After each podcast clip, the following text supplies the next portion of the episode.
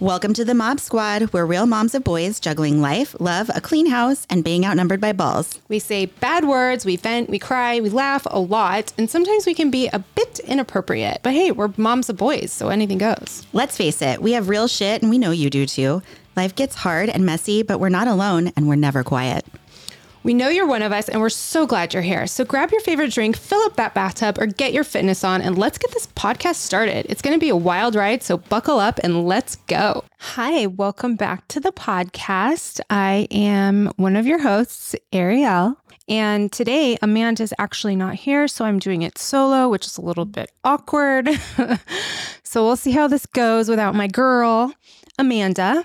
But I wanted to start with a few like housekeeping things. So recently, we had a couple moms reaching out to us on our Instagram um, and sending us DMs. Our Instagram, if you don't know, is at Mob Squad Podcast. Please feel free to message us on there if you have anything you'd like to tell us. Please comment on our posts if you relate to something or anything like that. But, anyways, a couple moms reached out recently, and I just wanted to say thank you again so much from the bottom of my heart. You have no idea how much it means that you let us know that you enjoy the podcast. It's just, it's such a hard and awkward thing to do, I think, to put yourself out there. And Amanda and I have been doing it. And there's times where like this is going great and then other times where like we don't we don't know or we think like oh my gosh like nobody's listening you know? So it's it's one of those things that's just hard. And so the feedback has been amazing and we really really appreciate it. And i just wanted to say thank you again so much because it means a lot to us.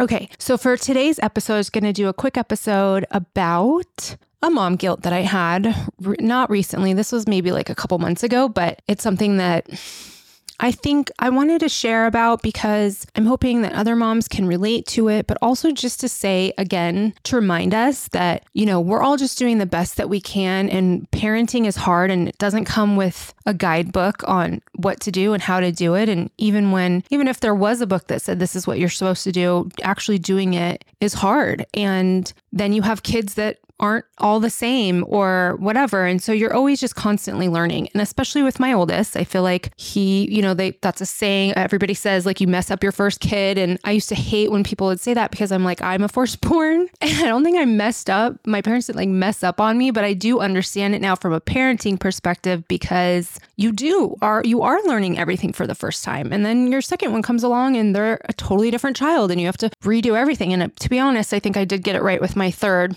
but it took three times, right? Anyways, so right now he's a preteen he's 12 years old and he you know the attitudes and the talking back and just the frustration. Anytime i have to have a conversation with him it's just like everything is a big deal. And i and i was a really bad teenager. So i get it. You know he's going through this stuff right now. And so it's hard not to be understanding, but it's also hard to be on the other side, being the parent of a child who is going through these difficult, like preteen years, I guess, or even teenage years, probably the same. Okay, so I wanted to share a story. We talked about a little bit on another podcast that we did recently. Maybe it was like two or three episodes ago, where Amanda and I went on this field trip. And there was another mom that we had met for the first time. And in front of a 10 other moms at lunch on the field trip. She was like, Oh my God, look at all these kids who don't have any lunch. Like, what awful parents don't bring their kids or make their kids lunch or do their kids lunch or make sure they have lunch? I don't know what she said exactly, but it was not a nice comment because it hit me because I was like, my son did have a lunch that day because I was on the field trip. And it was a, one of those days where you had to bring a lunch because you weren't in the cafeteria at school. And, but it bothered me so much because I was like, she's so judgmental of all these other parents that she doesn't even know, probably. And you don't know what's going on in their lives. Like, for me, if my son didn't have the lunch that day, it would be because we're trying to teach him responsibility and he's supposed to be making his own lunches now. He's 12 years old, he's fully capable. And the more responsibility we give our kids, the more confident they feel about themselves, that they're capable, that they can do things on their own, that they're able to take care of themselves and that builds their self-esteem and their ability to make decisions for themselves and just feel overall better i think about themselves as they're getting older. Because the more we do for them the less that they're actually learning in life right? And i kind of decided you know in the middle of this year i'm making three lunches for my kids and i am just done with it. And i'm like why am i making a lunch for a 12 year old boy. Like that to me is silly. He's he has two arms and legs and he knows where the food is in the fridge and he can put stuff in a bag and take it to school with him. So I decided he needed to do that. And I told him ahead of time, I said, listen, I'm done making your lunches. This is now your responsibility. You have to make lunches on days that you're not eating and buying at school. So, how did it go? Well, he fought me on it. He's like, no, I don't have time to make lunch. And to be honest, he is a kid that needs a lot of sleep. He goes to bed at a pretty early time, I think, for a 12 year old. And then he wakes up, you know, school starts earlier in middle school. And I think it's ridiculous. It should be the opposite. Kids should have longer as they become teenagers to get ready in the morning. Little kids are up usually at the crack of dawn, ready to go, and they have like two hours before school starts or three, depending on what time it is. But he oftentimes gets up and is, you know, slow to get going in the morning. I understand he's tired. So on this morning, I was like, you know, you got to make her lunch. He refused. He was like, nope, I don't have time. And I was like, well, then you're going to be hungry. And he's like, I don't care. I'll be hungry. So he went to school. And when he was leaving, I had like this huge amount of guilt. I was like, oh my God, he's going to be so hungry. I don't know if he ate breakfast this morning. Like, what if he gets low blood sugar and he gets dizzy because he gets that sometimes? Or, you know, what if he can't concentrate in school because he goes to a really academically challenging school? And I want him to have a full belly so that he can fully concentrate and be present in his class. So all morning I felt guilt and my husband my husband was at work so I called him and I was like, oh my gosh, should I go bring him a lunch? And, you know, I'm having all this feelings of guilt. Like I'm worried about him. And I actually got emotional on the phone. I actually started crying because I just, I worried so much. I was like, oh my gosh, like, what if he's hungry? I just had so much guilt. I was like, I can't believe, like, you know, I sent my kid to school without lunch. This is the first time it's happened to me in the 12 years of being a mom. And my husband was like, no, don't give in to this. Like, he knew his responsibility. He made the choice. Like, this is a natural consequence. If you don't make your lunch, you're, going to be hungry. And she, he's like, if you give in now, then that's not teaching him anything. And I was like, I know. But the fact of me just like sitting here thinking about him being hungry is just killing my mom heart. Like, I just don't want him to be hungry. But I ended up sticking it through. And I'm glad that I did because he came home and I thought he was going to come home and be like ravenous and be like, oh my God, I'm so hungry. Because oftentimes he's hungry after school, even if he does have a lunch at school, but he wasn't. And so I don't know if he snuck a snack in his backpack or if his friends gave him food or he brought money and bought something in the vending machine. I don't know, but he came home and he wasn't upset about it. I thought he was going to be mad, so mad at me because he was going to be so hungry.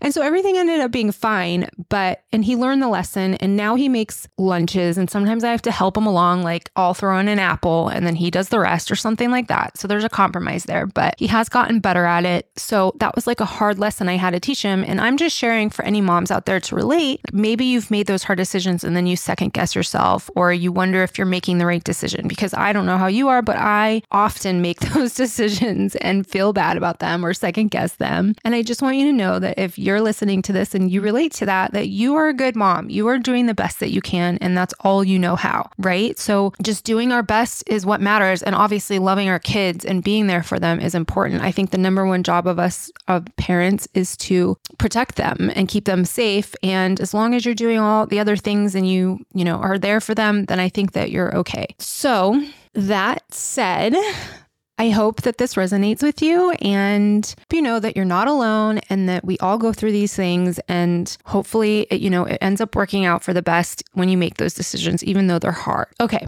So, to end this episode, I was going to say, I know a few episodes back, Amanda made this stew that we put the recipe in the show notes, and I said I was going to try it, and I did, and I loved it. It was amazing. The flavor in that stew is so good. I unfortunately cooked the meat probably a little too long. I was being interrupted by kids. And then for some reason, we didn't have enough liquid in the soup. So I don't know if I cooked it too long or too high and it evaporated out, but overall, I would definitely make it again. It was so good. And I'll include the recipe again in this show. And then what did I make for dinner last night? I actually made a new recipe. I, I tried a recipe that I think it's called like burger bowls, and I'll include the link in the show notes too. And you can try it. My family loved it. Instead of having buns, because we're trying to stay away from so much bread. I mean, I think gluten is just bad for most people these days. And in our family, we have genetics for celiac uh, predispositions. So it's probably just something that's better that we avoid anyways, but the gluten is so high in foods these days. It's just something I'm trying to avoid. Not making anybody feel guilty if they don't. But We do taco bowls also that are a hit. I can also put that link in the show notes too. That's something that we've made regularly and I love it because it's so hard to find good tortillas these days. I don't know. Tortillas are just either full of tons of chemicals these days or they fall apart or they're just not tasty. They taste weird. There's just no good ones. So if you have a good one, let me know. Anyways, I'm going to put that in the show notes too, but they it was a hit. Everybody loved it and it's you know, over a bed of uh, romaine lettuce. Super yummy. So let me know if you make those recipes or try them. You know, you can go to our um, Instagram at Mob Squad Podcast and click on that picture of the episode. We commonly screenshot the episode when it drops, and then you can comment below that and tell us if you made it or if you have any cool dinner ideas. We'd love to hear it. Thank you so much for listening. We'll see you next time.